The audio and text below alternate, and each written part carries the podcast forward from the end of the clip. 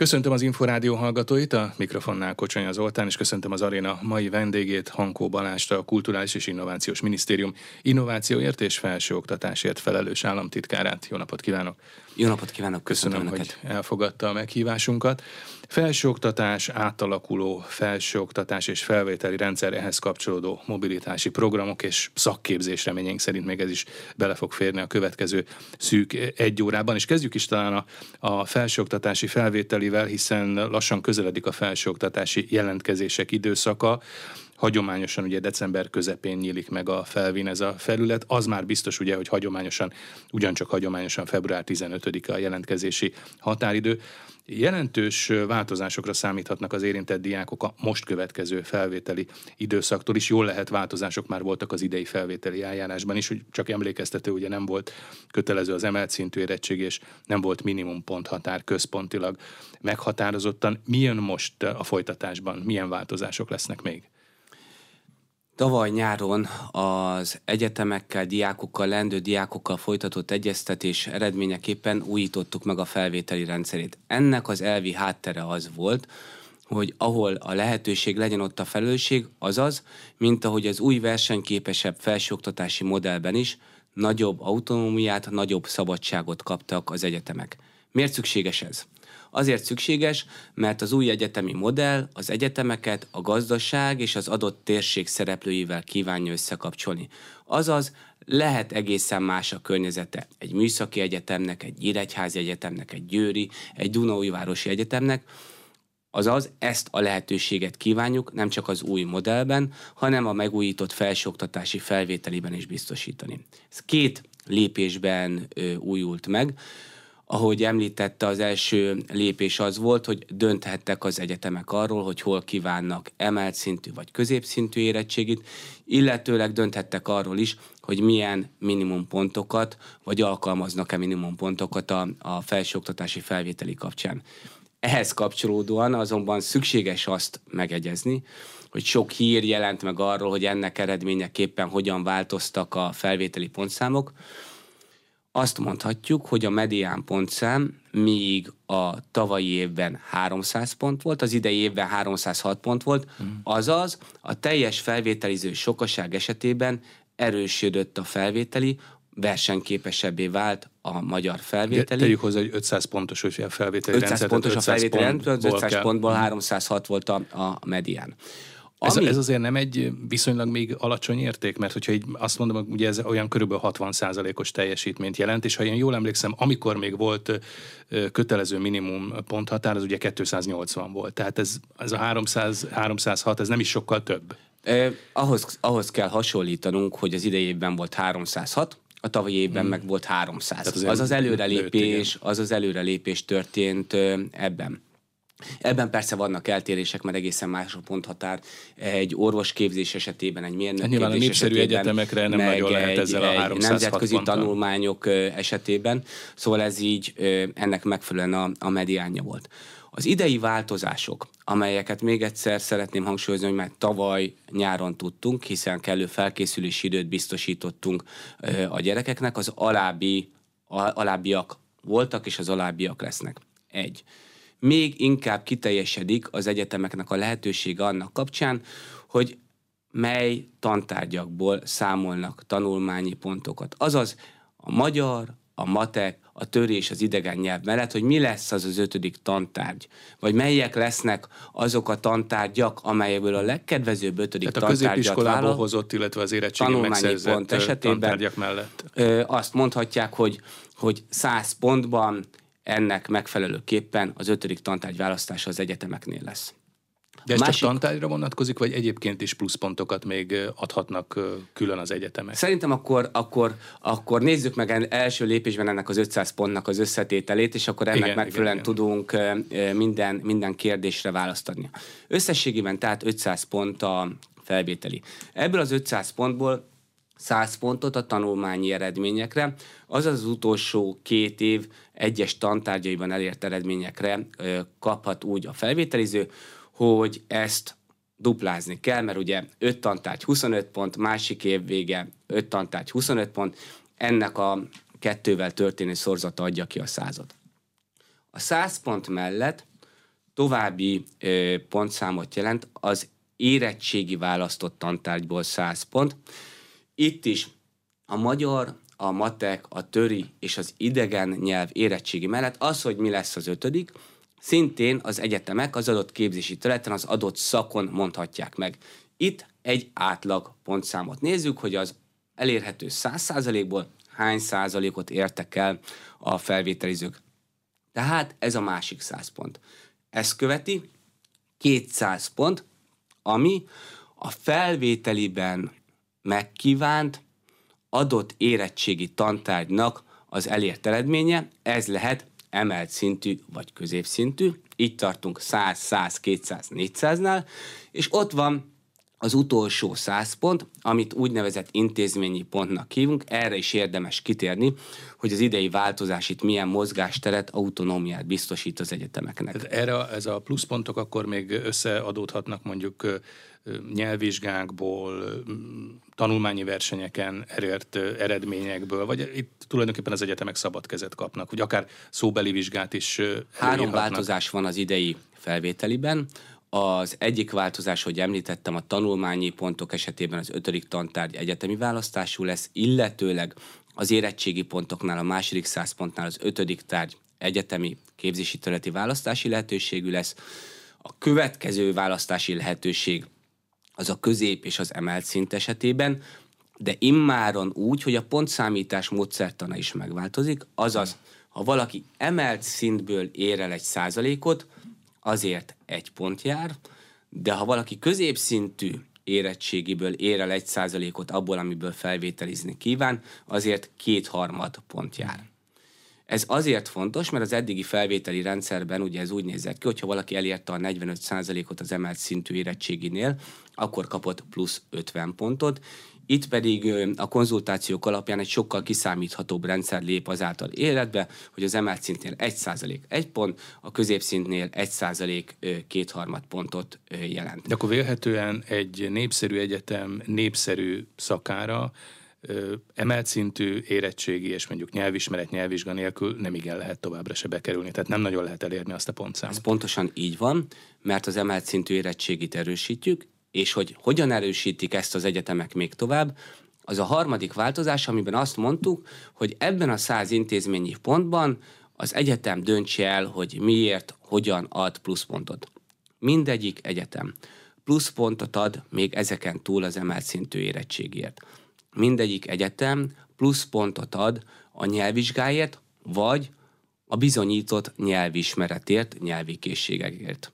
Az egyetemek pluszpontot adnak ezen túl a tanulmányi versenyeken, a sportversenyeken elért eredményekért. Az például nagyon... vajon hogy számít be a sportversenyeken elért eredmény, az hogy pontosítható mondjuk ebben az 500 pontos rendszerben? Úgy, hogy mondjuk egy testnevelési és sporttudományi egyetem, vagy azok az egyetemek, amelyek mm, egy adott igen. képzés esetében jobban megkívánják azt, hogy mhm. előzetes sport, gyakorlat, versenyeredmény legyen, sokkal jobban súlyozzák mint mondjuk Tehát más területen... mondjuk a, egy kémia tanári szakra jelentkezőnél ez a sporteredmény, ez kevésbé számít be. Ez így van, de mondjuk egy edzőnél, vagy egy testnevelő tanárnál sokkal erőteljesebben. Itt jutunk el tulajdonképpen az egész felvételi rendszer átalakítás lényegéhez, hogy sokkal inkább a diákok, és sokkal inkább az egyetem képzéseinek az igényeihez szabott. Ugye De volt még, bocsásson még... meg, volt még itt, csak zárójelbe teszem hozzá egy új elem, ugye az önkéntes tartalékos katonai szolgálat is pluszpontokat. Oda még nem jutottunk el, az, az 500 ponton felül van, és először szerintem érdemes az 500 Igen. pontot végigvennünk, és akkor utána erről. De mi jön még itt be? Például felvételi beszélgetés, ami szintén vannak olyan területek, ez előbb említett orvosképzés is, ahol nagyon fontos, hogy legyen felvételi beszélgetés. Itt a négy orvosképző egyetem például megállapodott arról, hogy, hogy elismerik egymás ö, ö, szóbeli felvételi. Pedagógus képzés, mert ott is sokan hiányolták. A pedagógus, a pedagógus képzésben képzés. is itt lehetőség nyílik arra, hogy előzetes felvételi beszélgetés legyen. De hogy még egy területet mondjak, munkatapasztalat számos hmm. egyetemen jár érte pluszpont. Vagy a, vagy a, a térségi egyetemek esetében a térségi adott szakképzőintézménybe való járás, vagy az adott köznevelési intézménybe való járás pluszpontot jelent. De az egyházi fenntartású intézmények esetében vannak olyan pluszpontok, amelyek a, az egyházi fenntartásból adódnak. Tehát ezek mind-mind-mind azt kell, hogy mondjam, hogy rugalmasabbá teszik a magyar felvételi rendszert, autonómabbá teszik, versenyképesebb lesz. És ha eljutunk az 500 ponthoz, akkor az 500 ponton túl az önkéntes katonai szolgálatért annak megfelelően, hogy fél év vagy egy éves, illetőleg általános vagy ö, szak ö, irányú önkéntes katonai szolgálat volt, 16, 32 és 64 ö, plusz pont járhat. Összességében tehát akkor bocsássa meg, akkor ezzel, hogyha valaki jó középiskolai tanulmány eredményekkel visz pont, magas pontszámot, meg jó érettségi eredménnyel magas pontszámot, plusz megvannak még ezek a emelt szintű nyelvvizsga egyebek, és még történetesen az önkéntes akkor 500 katonai... pont fölé, akkor 500 pont fölé is lehet Így van, 500 menni? pont fölé is emelkedhet. Uh-huh. Ami azt jelenti, hogyha megnézzük az elmúlt évnek az eredményeit, mert mert az első lépését már ennek az új rugalmas felvételi rendszernek ö, teszteltük, és jó eredményeket hozott. Mit láttunk? 33%-kal többen kerültek felvételre a magyar felsőoktatásba. Miért fontos ez? mert a diplomás munkaerőre kifejezetten meghatározott képzési területen műszaki természettudomány, mérnök, informatika, agrár, orvosegészségtudomány szükség van. Ami azt is jelentette, hogy például ezen a területen nem az átlagos 33 százalék, hanem 39 és 41 százalékos felvételi növekmény volt. Azaz a magyar gazdaság igényeinek megfelelően alakul a felvételi rendszer. Még lényeges szerintem néhány dolgot kiemelni. 49 százalékkal nőtt a vidéki egyetemekre felvettek száma.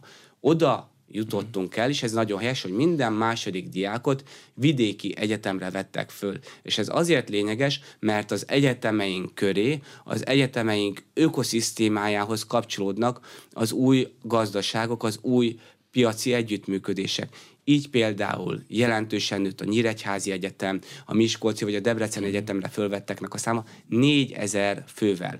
Minden második diákot erre a műszaki természettudomány, mérnök informatika, agrár egészségtudomány területre vettünk föl. Fontos még azt is kiemelni, hogy működik a szakképzés és a felsőoktatás egybekapcsolása. 74%-kal többet, több diákot vettünk föl a szakképzésből.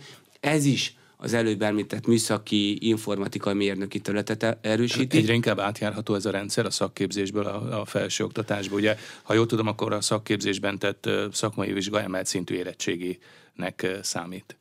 Ez ekvivalens ezzel, mi több éppen az országgyűlés előtt fekszik most egy olyan törvényjavaslat a technikumi képzés esetében, ami ugye öt éves uh-huh. lett, hogy a legjobbak esetében az ötödik évnél úgynevezett előzetes hallgatói jogviszony legyen azzal az egyetemmel, amely egyetemmel a szakképzőnek képzési együttműködése van. Azaz, a későbbiekben az ott lehallgatott tárgyak, azok kreditet fognak érni. Így kapcsoljuk össze ezeken a területeken még erősebben a felsőoktatást és a szakképzést, és még szerintem azt fontos tudnunk, hogy dupláztuk azoknak a számát, akik munka mellett felvételt nyertek a, az idei felvételin, úgy, hogy még minden mellett növekedett a hátrányos helyzetű régióból fölvetteknek a száma. Tehát azt kell, hogy mondjuk, hogy ez a rugalmas térség és gazdasági igényekhez illesztett felvételi jól működött, jó eredményeket hozott, és azt várjuk a mostani felvételitől is,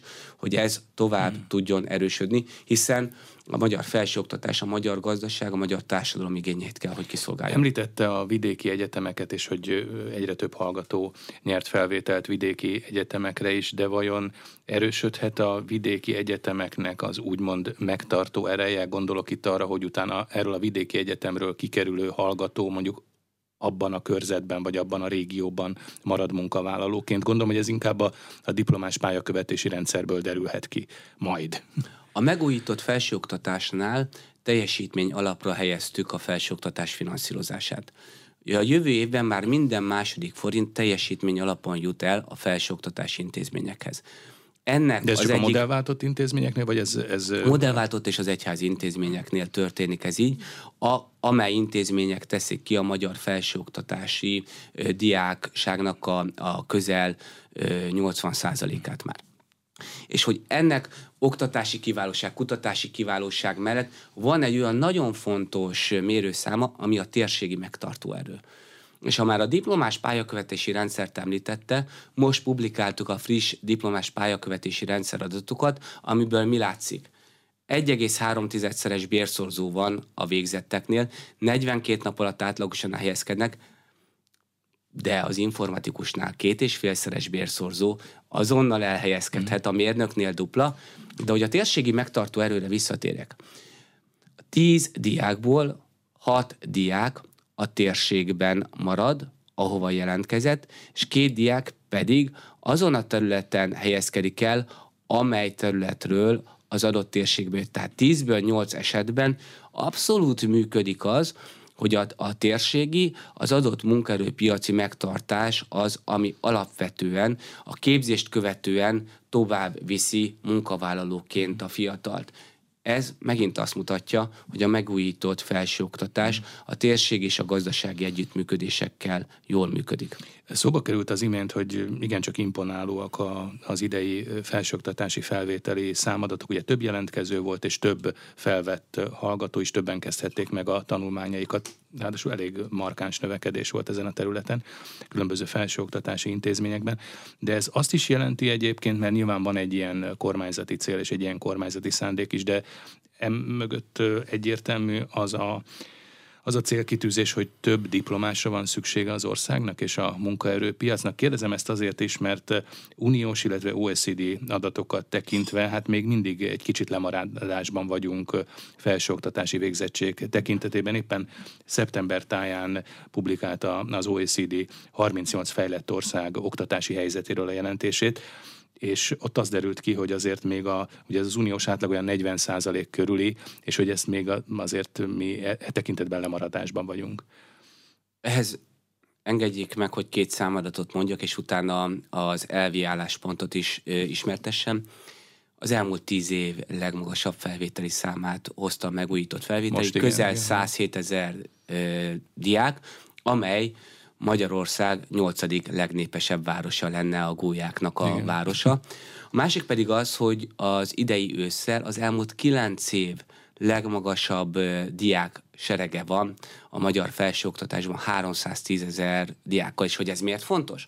Azért, mert azt látjuk, hogy a munkaerőpiaci igény van a diplomás szakemberre, és azt is látjuk, és ezt elemezzük, szuperszámítógépes elemzéssel, hogy, hogy ehhez milyen kapacitásokat kell az adott térségben, az adott egyetemnek, az adott képzési területen biztosítania.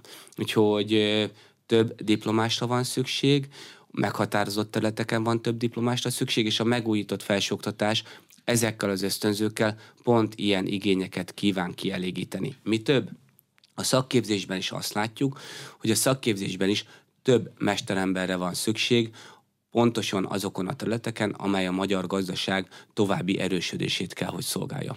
Ja, az imént szóba került már a diplomás pályakövetési rendszer, amelynek ugye friss adatait éppen most hozták nyilvánosságra a napokban, de egyébként most, amikor majd elindulnak a felvételi jelentkezések, ez is, ez a diplomás pályakövetési rendszer is úgymond segítségű vagy támpontul szolgálhat a felvételizőnek, hogy en... mondjuk milyen szakon, milyen bérelőnyel, milyen munkaerőpiaci pozícióban tud majd elhelyezkedni azon az adott területen?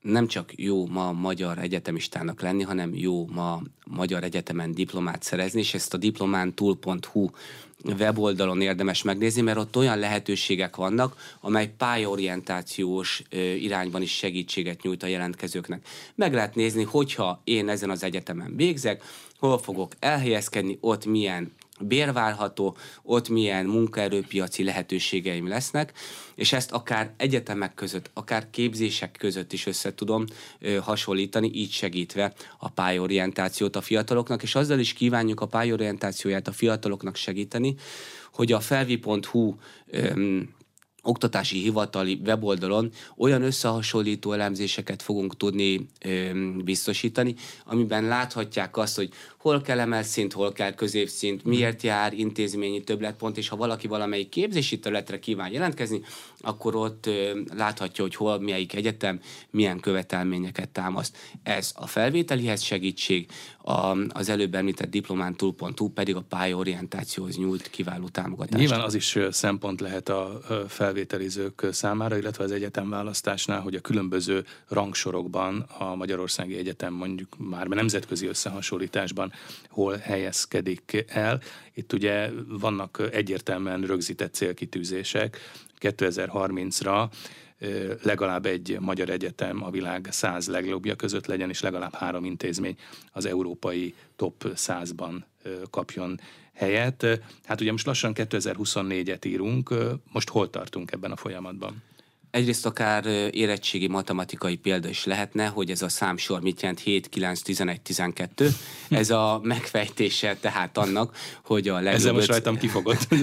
hát a 7, 9, 11, 12, ez matek érettségése is jó, de ez azt Igen, jelenti, nem voltam jó. Hogy, hogy, hogy, hogy a legjobb 5%-ban négy éve 7, két éve 9, tavaly mm. 11, immáron 12 ja. egyetemünk van. Mi több a legjobb ezerben, immáron három egyetemünk Ezek a nemzetközi szerepel. összehasonlító rangsorok Így van. szerint? Így van, és a Semmelweis Egyetem pedig a legjobb egy százalékban van, és az a célkitűzésünk pedig, hogy legyen világ top 100-as egyetemünk és három EU top 100-as egyetemünk, ez pedig a megújított felsőoktatás, a biztosított finanszírozás, az innovációs együttműködések tudják erősíteni. Itt, hogy említsem szintén most az országgyűlés előtt fekvő törvényjavaslatot, amivel a, éppen a Semmelweis Egyetem és Nobel-díjas kutatón Krausz Ferenc egészségügyi kutatási projektjének együttműködését teremtjük meg, hiszen ennek már eddig is volt orvosegészségtudományi háttere, és a jövőben a kormány kiemelten támogatja ezt a projektet, amely a jövőben bizonyos betegségeknek a megelőzését és a korai felismerését tudja biztosítani egy ilyen együttműködés egy Nobel-díjas kutatócsoportja és egy jól teljesítő egyetem között tud segíteni ezen nemzetközi rangsorokban is, de pontosan ezért támogatjuk az egyetemeinket további olyan gazdasági, piaci, kutatási együttműködésekkel, amelyet a Neumann János programban fogalmaztunk meg idén. A egyetem választáskor vajon szempont lehet az is egy jövendőbeli hallgató számára, hogy mondjuk modellváltott egyetemet válasszon, vagy úgymond még a hagyományos módon, vagy az állami, klasszikus állami fenntartásban működő felsőoktatási intézményt válasszon. Azért is kérdezem ezt, mert mintha a kommunikáció az elmúlt időszakban egyértelműen azt erősítette volna, hogy hát azért a sikerzáloga az a modellváltott egyetemen folytatandó vagy folytatott tanulmány lehet. Az eredmények azt mutatják, hogy a megújító struktúrában működő egyetemek jól lépnek elő az előbb említett rangsorokban, a tudományos teljesítményük erősödik. Például a, a tudományok, egy, tudományegyetemek esetében ugye a, a, az idei év, a tavalyi évre az idei évre 10%-kal növekedett a kiemelkedő publikációknak a száma. Mindemellett javul a, az oktatási kiválóság is, tehát azt, azt látjuk, hogy, hogy működik a modell, de ha valaki egyetemet szeretne választani, akkor az egyetem választásának szerintem a legfontosabb szempontja az kell, hogy olyan, hol, milyen képzést szeretne, mihez vonzódik, melyek azok a térségi szempontok, amelyek fontosak számára, és hol szeretne a, a jövőben dolgozni, mert hiszen a magyar egyetemek legyen szó egyházi fenntartású, állami fenntartású, vagy az új struktúrában működő egyetemekről, jól teljesítenek. Tehát mondjuk feltételrendszerben felsőoktatási tanulmányok folytatásában azért nincsen különbség ilyen, ilyen tekintetben. Tehát anyagi szempontból ugyanolyan megalapozottan működnek a hagyományos állami fenntartás mellett működő egyetemek, mint a modellváltott egyetemek, tehát nincsenek előnyösebb anyagi kondícióban a modellváltott egyetemek? Más a két struktúrának a, az elvi háttere. Ugye a modellváltott intézmények egy közfeladatot ellátó közérdekű vagyonkező alapítványi struktúrában működnek, 25 éves stratégiai megállapodással, 6 éves közfeladat finanszírozási szerződéssel. Az állami fenntartású egyetemek maradtak állami fenntartásban, és ennek megfelelő garanciákat kapnak. Az egyházi fenntartású egyetemek esetében pedig, hogy szoktuk mondani, van egy örök élet megállapodás, ami a 25 éves stratégiai megállapodást helyettesíteni, ez a katolikus egyház esetében a vatikáni megállapodás, a református egyház esetében a református megállapodás, amelyeket szintén hat éves finanszírozási szerződésekre bontunk alá. Tehát ez az a, ez az a főbb struktúra, amelyben egyre versenyképesebbé tesszük az egyetemeinket. És vajon folytatódhat még a modellváltás? Ugye nagymúltú egyetemek működnek klasszikus állami fenntartásban, gondolok itt a, az eltére vagy a Budapesti Műszaki Egyetemre, de csak zárójelbe teszem hozzá, hogy mintha úgy emlékeznék, hogy a Műszaki Egyetem még tavasszal tárgyalásokat kezdeményezett, tehát úgymond az egyetem fejlesztésének lehetőségeiről vagy stratégiájáról. Ez akár, hát akkor legalábbis erről lehetett olvasni, hogy akár a modellváltás irányába mutathat? Jól emlékszik azokon az egyetemeken valósult meg a modellváltás, ahol az egyetem kezdeményezőleg lépett fel ebben, és ahol az egyetem szenátusa a modellváltást támogatta. Fontos azt tudnunk, hogy a modellváltott intézmények szenátusi tagjainak 87%-a a modellváltást támogat, és ezt követően került sor a kormány döntésre. A, a BM esetében úgy állunk, hogy a BM-nek egy olyan szenátusi határozata van, amely szenátusi határozat alapján a rektort, a kancellárt megbízta azzal, hogy tárgyaljon a BM jövőjével kapcsolatosan a, a fenntartóval. Több ilyen tárgyalásra került sor. Tárgyalásban vagyunk, nézzük az indikátorokat, elemezzük a BM teljesítményét, de tekintettel arra, hogy ténylegesen autonómia van a magyar felsőoktatásban. A szenátus döntése lesz majd az, hogy ennek megfelelően uh-huh. lépünk-e tovább az adott egyetem jövője kapcsán, vagy az állami fenntartásban marad a, a BME. Megkerülhetetlenek a mobilitási programok mert hogy továbbra sincs megállapodás az Európai Unió által finanszírozott Erasmus programról, ugye csereprogramok, ösztöndíjak, sőt a kutatói programok. A magyarországi modellváltott egyetemek, hát egyelőre úgy tűnik, hogy kiszorultak ebből a programból. Ha jól tudom, akkor november végén járt le a határidő az új Erasmus szerződések vonatkozásában ennek, ezek megkötésére.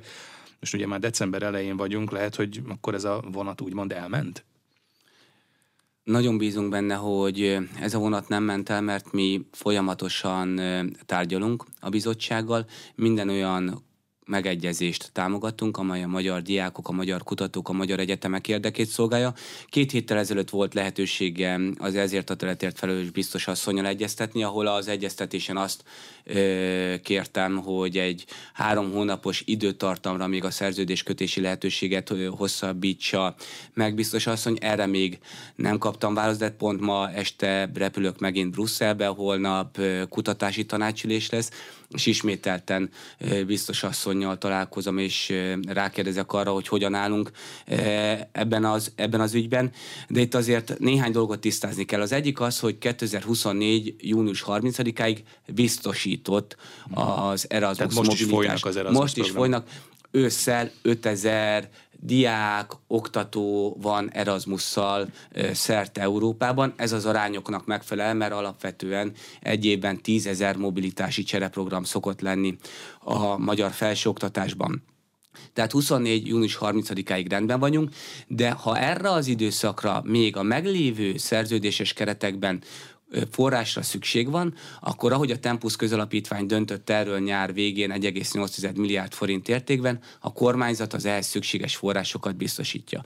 Tehát 24. június 30-áig rendben vagyunk, és folyamatosan tárgyalunk arról, amelyek újabb és újabb igényként jönnek elő a bizottság részéről, mert ne feledjük, tavaly kezdték a közbeszerzéssel, kötelező volt, megoldottuk. Úgynevezett dinamikus összeférhetetlenséggel, ami azt jelentette, hogy ha valaki összeférhetetlen egy adott döntésnél a kuratóriumi tagságnál, akkor azt jelezze. Törvénybe iktattuk, alapítókiratban benne volt. Utána személy összeférhetetlenség évelején az érintett kuratóriumi tagok távoztak. Utána jött, a, hogy ne, ne teljes időszakra szóljon, hanem két ciklusra. Azt mondtuk, hogy kétszer hat év ők kétszer négy évet mondanak, kétszer hat év az az előbb Főként az, a kuratóriumok összeférhetetlenségi szabályira vonatkozóan vannak brüsszeli agályok, illetve a kuratóriumi tagok mandátumának hosszával kapcsolatosan, vagy most már a, újabb? A, a személyes összeférhetetlenséget tisztáztuk. A, a kuratóriumi időtartamot szerintünk tisztáztuk, hogy kétszer, kétszer hat év, mert ez a, ez a logikus.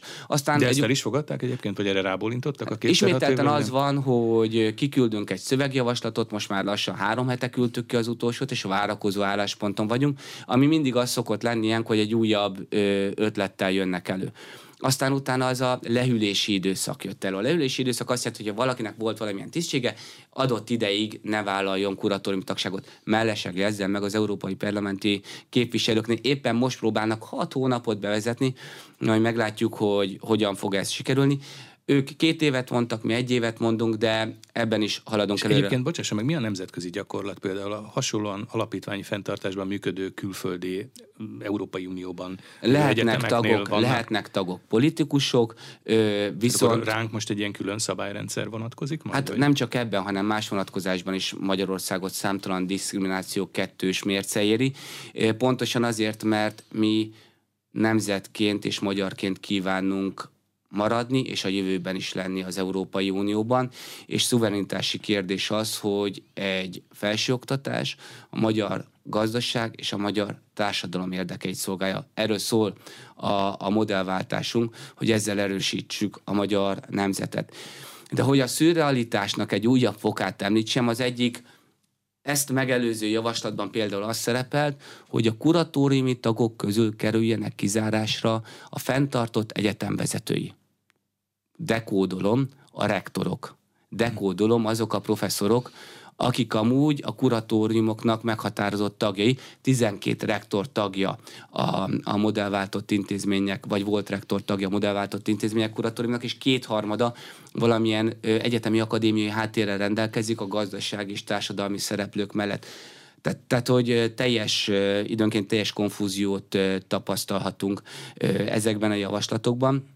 Szóval ami vállalható, azt ö, legutóbb három hete küldtük, kivárjuk a javaslatokat, erre is rá fogok kérdezni holnap, hogy, hogy, hogy mit látunk ennek kapcsán. Tehát ebből is látszik, hogy, hogy mi megegyezni szeretnénk, de az elveinket azokat meg kell tartanunk tekintettel arra, hogy szuverenitási kérdésből nem engedhetünk. Éppen a napokban jelentették be, hogy egy új mobilitási ösztöndi program is indul a Tempus közalapítványjal és más egyetemekkel közösen, illetve közösen munkálták ki az erre vonatkozó javaslatot. Ez voltak éppen egy új nemzetközi csereprogram lesz, és akár, hogyha nem sikerül megállapodni, akkor helyettesítheti vagy pótolhatja az Erasmus programot? Induljunk ki a célrendszerünkből ugye versenyképesebbé tettük, és versenyképesebbé kívánjuk tenni a felsőoktatást. Ennek része a nemzetközi mobilitás. Most tízezer diák oktató vesz részt évente nemzetközi mobilitásra. A 2030-as célunk a 20 ezer. Ehhez az kell, hogy erősítsük a csereprogramjainkat, ez a Pannonia program, amelyet elindítunk. Ennek a feltételei az alábbiak. Egyrészt 10 milliárd forint áll rendelkezésre a jövő évben, ez nagyjából 8000 diáknak a, és oktatónak és kutatónak. Nagyon fontos. Tehát a kutatók is ebbe, ebbe a csereprogramba belekapcsolódhatnak. A modellváltott intézményrendszerben teszi lehetővé, hogy rövid, vagy akár egy szemeszterre szóló csereprogramban vegyenek részt nemzetközi egyetemeken. Persze utána jöjjenek haza és kamatoztassák a tudást, amit kaptak Fontos az, hogy nem csak Európára, hanem Európán kívüli egyetemekre is lehet pályázni, sőt... Mert ugye az Erasmus csak európai. Igen, jellemzően európai. Sőt, szeretnénk azt, hiszen azt látjuk a tudományos világban, hogy sajnálatos módon, ahogy a gazdasági értelemben is, úgy a felsőoktatási térben is az európai egyetemek szorulnak vissza. Hmm. Erősödnek az ázsiai egyetemek. Dél-Korea, Japán, Kína, és mondhatnám tovább és ugyanúgy az észak-amerikai egyetemekre is ezáltal kapcsolatot kívánunk adni. Sőt, mi több, több mint 200 diáknak kívánunk a top-top-top csúcsegyetemekre ezáltal lehetőséget biztosítani, tehát hogy a legkiválóbb ö, diákjaink jussanak el ö, egy rövid ciklusra, vagy egy, egy, egy szemeszterre ezekre a kiváló egyetemekre illetve ami talán fontos, hogy a képzési területekben is próbálunk súlyozni, az előbb említett műszaki természettudomány mérnöki informatikára helyezve, a, a hangsúlyt, növeljük az ösztöndíj keretét 350 ezertől 500 ezer forintig. Ez magasabb, mint az Erasmus? Ez magasabb, mint az Erasmus, és mindennek az alapja azok az egyetemközi bilaterális együttműködések, amelyek az egyetemek nemzetközi kapcsolatrendszerébe ö, illeszkednek. Tehát ez a Pannonia program, amely Pannonia programon keresztül a nemzetközi stratégiánkat kívánjuk úgy megerősíteni, hogy a diákok szempontjából még oly lényeges kreditelismerést, azaz, hogyha kint voltam néhány hónapig külföldön, azt is ismerjék el, ezt is ennek a programnak kötelező részévé tesszük. Azaz, célzott nemzetközi esítési stratégia valósul meg, és ez a célzott nemzetközi esítési stratégia jó a magyar diákoknak, jó a magyar kutatóknak, jó a magyar oktatóknak. De ha jól értem, akkor ez elsősorban, vagy talán csak kizárólag a modellváltott egyetemekre vonatkozik? Ezt most a modellváltott egyetemek esetében indítjuk. Meglátjuk, tárgyalunk az Erasmusról, hogy Erasmus megállapodás lesz-e. Ha lesz Erasmus megállapodás, akkor is Akkor két ösztöndíj program fut egymás mellett? Bővül a Pannonia, a, akkor a Pannonia program és az Erasmus is fut egymás mellett, és meglátjuk, hogy akkor ezt hogyan tudjuk a továbbiakban bővíteni, elérve azt a célt, hogy a 20 ezres éves nemzetközi mobilitási program sikerüljön. Ugye most tulajdonképpen a magyar diákok külföldi egyetemeken ösztöndíjas lehetőségekkel folytatott tanulmányairól beszélgettünk, de mi a helyzet a magyarországi egyetemekre érkező külföldi hallgatókkal? Milyen most az arányuk? Ott is, ott is ambiciózusak vagyunk, most 42 ezer külföldi diák van itt, a 310 ezerből közel 15% os arány, ebben jól állunk nemzetközi szinten is. Ezt 80 ezerre kívánjuk ö, ö, növelni. És beszéltünk már, megdupláznánk. És beszéltünk már a, a felvételénél a munkaerőpiaci igényekről. Tehát itt modell jelleggel, néhány egyetemmel ö, egy olyan modellt indítunk el, amiben ö, meghatározott ö, képzési területeknél azt kívánjuk elérni, hogy a kiváló nemzetközi diák maradjon itt Magyarországon, vállaljon itt munkát, alap, alapítson itt családot, és innentől segítse a magyar gazdaság, a magyar társadalomnak az erősödését. Ez pilot jelleggel indul a, a, a jövő évtől, és azt, azt gondoljuk, hogy ösztöndíja és önköltséges ö, kombinációjával a magyar egyetemek nemzetközi bevonzó képességét még inkább erősíteni tudjuk. Egyébként a külföldi... Ez a Pannonia in, a másik pedig a Pannonia out. A külföldi hallgatók itt a magyarországi egyetemeken ez egyébként bevételi forrásként is fontos az egyetemek számára, hogyne, hiszen hogyne, egy legutóbbi ők általában fizetős hallgatók. Igen, igen, igen. A legutóbbi felmérés szerint, amit a Tempus közalapítvány végzett, 63 milliárd forint dandíjat fizetnek a, a, a nemzetközi hallgatók, de ha globálisan azt nézzük, hogy lakást bérelnek, meglátogatják őket, ö, ö, éttermi szolgáltatásokat igénybe vesznek, akkor 180 milliárd forint bevételt jelent. Beszéljünk egy kicsit akkor, hát még maradva azért az egyetemeknél az innovációról, hiszen egyetem és innováció nyilván nagyon szorosan kapcsolódik össze, sőt, hát szoktuk azt mondani, hogy egyetemközpontú innováció, ezt többször szokták hangsúlyozni, és hát nyilván a hazadi egyetemek tudáskapacitása fontos az innováció, az innovatív kutatás terén is. Mi az, ami ezzel kapcsolatban esetleg újdonságként elmondható? Ugye többször beszéltünk már a Neumann János programról, nyilván ez a, az innovációs kutatásoknak a talán legfontosabb terepe? Igen, a Neumann János programnak három kulcsszava van asszociáció összekapcsolódás, azaz hozzuk össze az egyetemeket, a kutatóhelyeket a gazdaság szereplőivel. A másik a hatás, hogy olyan kutatások menjenek, amely gazdasági, társadalmi közvetlen kimenettel rendelkezik, a mérés pedig itt is elindultunk a teljesítménymérés irányába, hogy mondjuk egy példát ne csak szabadalom legyen, hanem a szabadalomból bevétel is keletkezzék, hiszen ez a piacsal való összekapcsolódásnak a, a lényegét jelenti. Néhány elemet kiemelve ebből, idén ősszel egy 35 milliárdos innovációs pályázatot írtunk ki, amely három és félszeres túljelentkezés volt.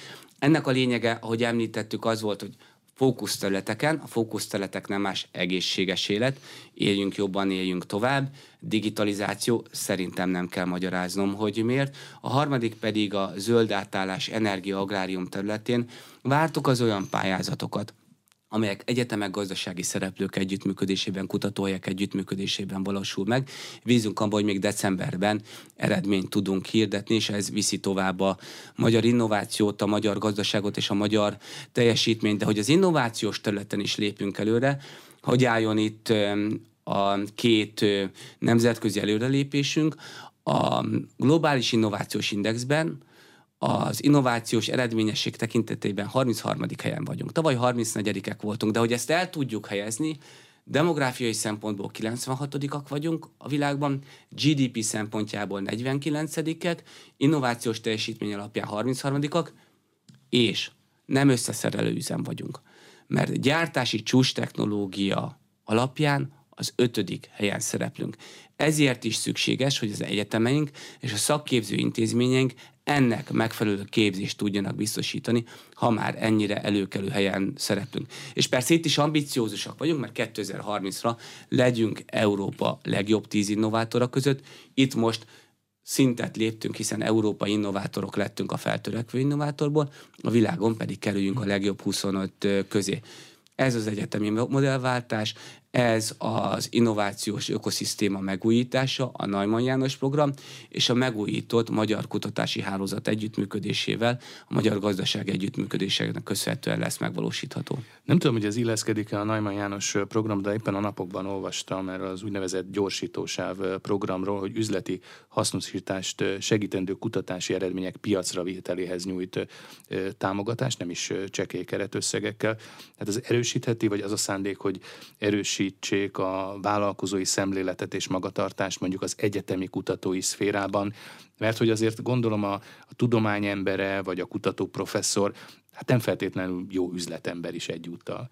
Az egyetemeink egyre nagyobb része már ilyen képzést is ad, hogy ne csak kutassunk, hanem üzleti szempontból is vizsgáljuk ezt, de az a cégek, amelyek lehetnek spin-off vagy startup uh-huh. cégeket segíti ez, amelyet az egyetemi úgynevezett innovációs ökoszisztémához kívánunk egyre szorosabban kapcsolni. ez a Science Park szemléletet jelenti, vagy az azért egy kicsit a, más? Mert a ott, science, ott, ott is ugye Park... egyetemek működnek össze, működnek együtt gazdasági szereplők. A Science Park az, az, az, úgy képzeljük el, hogy egy olyan épített infrastruktúra, ahol az, az egyetemi kutatóhelyek és a gazdaság szereplőinek kutatása, együttműködés egy lüktető egységet alkot. És ebben spin-off cégek, startup cégek, kooperatív doktori program, ami megint piaci együttműködésen alapul, és minden olyan ötletnek a piacra vitele valósul meg, amelyben gyorsítósáv, amelyben innovációs ötlet támogatására vonatkozó inkubátor pályázati programok, kooperatív doktori uh-huh. pályázati program, új nemzeti kiválóság pályázati program vannak.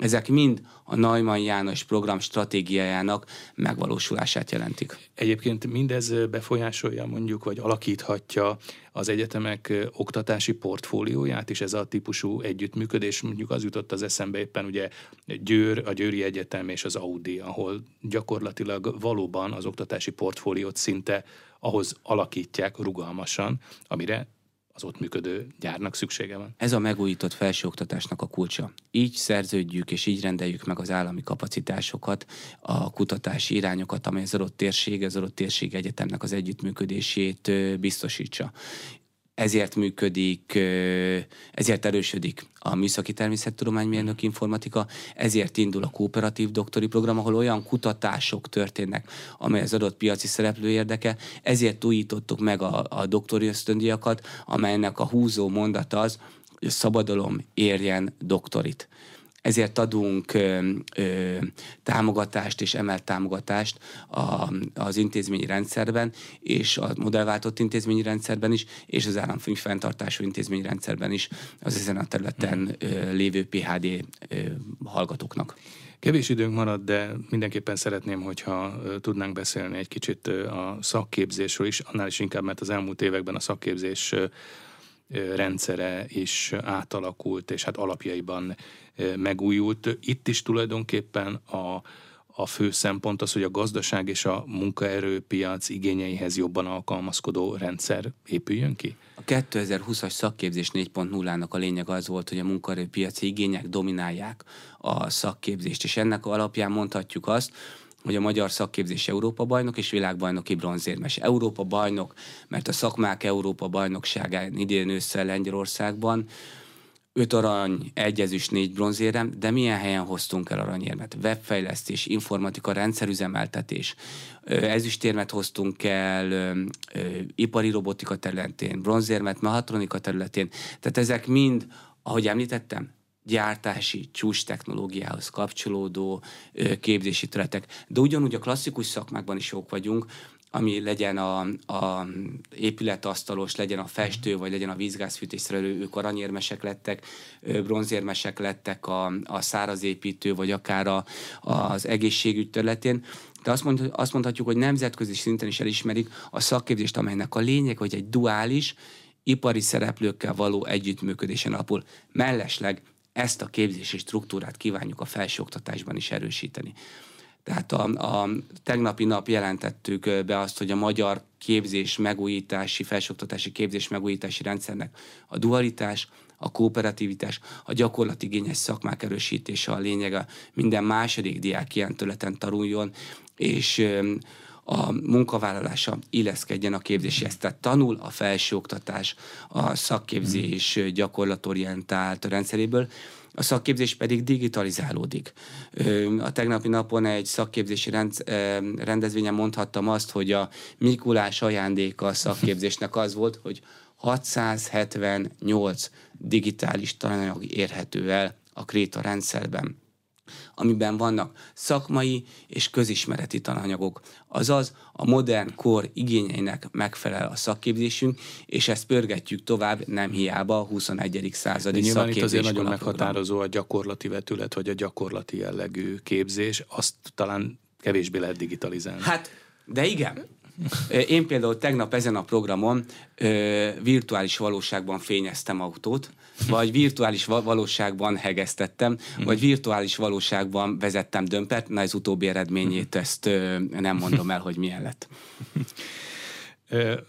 Az látszik egyébként, hogyha már a szakképzésről beszélgetünk, hogy a középiskolai jelentkezéseket nézve egyre népszerűbbek a szakképző intézmények. Hát itt mondjuk a technikumok, amiről már beszéltünk, hogy tulajdonképpen a technikum az egy a szakképzésből a felsőoktatásba is átvezető metódus lehet, de én azt láttam, hogy nyolcadik osztály után már többen választják a különböző szakképző intézményeket és szakképzési helyeket, mint a gimnáziumi továbbtanulást. Tízből hat, de nem meglepő módon itt is ambiciózusak vagyunk, mert a magyar munkaerőpiac azt igényli, hogy tízből hét emeljük föl az elkövetkezendő években a szakképzés választóknak az arányát. Ezért újítottuk meg a szakképzést, ezért van duális képzés, biztosítunk ösztöndíjat a szakképzésben résztvevőknek, már rögtön a képzés elejétől fogva bekapcsolódhatnak az adott ipari szereplőknél a mindennapi munkába, ami után munkabért kaphatnak, és a technikusok esetében pedig az okleves technikus képzés szinte előszobája a hmm. felsőoktatásnak. És ezáltal tudjuk a magyar szakképzést úgy erősíteni, hogy a munkaerőpiaci megfelelést még jobban, még teljesebbé tudjuk tenni felnőtt képzés, erről valóban nagyon kevés szó esik. Vannak-e ezen a területen újdonságok? Igen, a, a nagy négyes az valahogy úgy néz ki, hogy aminek munkaerőpiaci relevanciája van. Felsőoktatás, innováció, szakképzés, felnőtt képzés. Felnőtt képzésnél ugye egyre fontosabb az, hogy, hogy a munkaerőt és a folyamatos továbbképzést biztosítani tudjuk. Itt két ö, dolgot emelnék ki. Az egyik az úgynevezett ö, felnőtt képzés, amelyeknél mikrotanúsítványt fogunk adni. Ennek a mikrotanúsítványnak az a lényege, hogy ebből rész szakmát szerezhetnek a szakképzésben, vagy akár ha felsőoktatáshoz kapcsolódik ez, hiszen a két nagy pillére a szakképzés és a felsőoktatás lesz a felnőtt képzésnek, ott pedig kreditet ismertethetnek el a jövőben, amit a felsőoktatási intézmény valamely felnőtt képzés tekintetében biztosítja. A másik pedig az Európai Unió támogatásával arra törünk és arra törekszünk, hogy egy úgynevezett egyéni tanulási számla induljon el. Ennek az lenne a lényeg, hogy a munkáltató és a munkavállaló megegyezés alapján kicsit olyan, mint a szép kártya, csak mhm. ez egy egyéni tanulási számla lenne, bizonyos a munkavállaló és a munkáltató szempontjából fontos továbbképzéseket elvégezhessen. Köszönöm szépen a beszélgetést. Az elmúlt órában Hankó Balázs, a Kulturális és Innovációs Minisztérium innovációért és felsőoktatásért felelős államtitkára volt a vendégünk itt az arénában. Köszönöm, hogy eljött hozzá. Köszönöm szépen a beszélgetést.